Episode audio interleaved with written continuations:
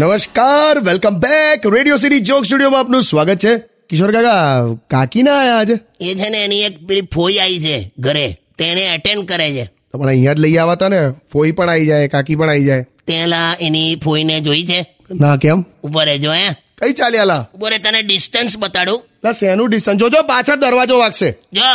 હું અહીંયા છું અને તું ત્યાં છે ને હા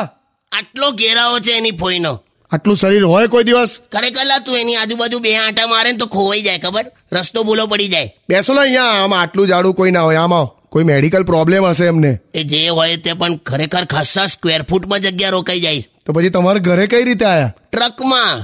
એની ફોઈ ટ્રકમાં જ આવે છે એમાં શું છે ટ્રક વચ્ચે વચ્ચે ઝટકા મારતી હતી તો ડ્રાઈવર વારે વારે નીચે ઉતરી જાય ઓઇલ પાણી બધું ચેક કરે પાછો અંદર બેહે ચલાવે પાછા ઝટકા વાગે નીચે ઉતરે એને ખબર જ ના પડી કે આ સાલું શું ટ્રક શેના ઝટકા મારે છે પછી ખબર પડી કે એની ફોઈને છે ને ટ્રકમાં બેઠા બેઠા હિચકી આવતી હતી આ બધું છે ને તમે વધારી વધારીને બોલો છો ખરેખર કહું છું, તું જોજે એટલે ક્લિયર થઈ જાય પછી આ રિક્ષામાં તો ના જ બેસી શકે નહીં રિક્ષામાં તો ના જ બેહાડાય ને આને તો કોક જગ્યાએ એમને એમ બેસાડવી પડે પછી આજુબાજુ સ્પેર પાર્ટ્સ લઈને રિક્ષા બનાવવી પડે પછી એને લઈને જવાય અરે બાપરે બોલો લાવું આવું સુનામી અહીંયા સ્ટુડિયોમાં ના ના ના સોરી બસ તાર સોંગ વગાડ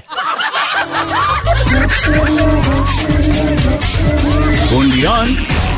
Radio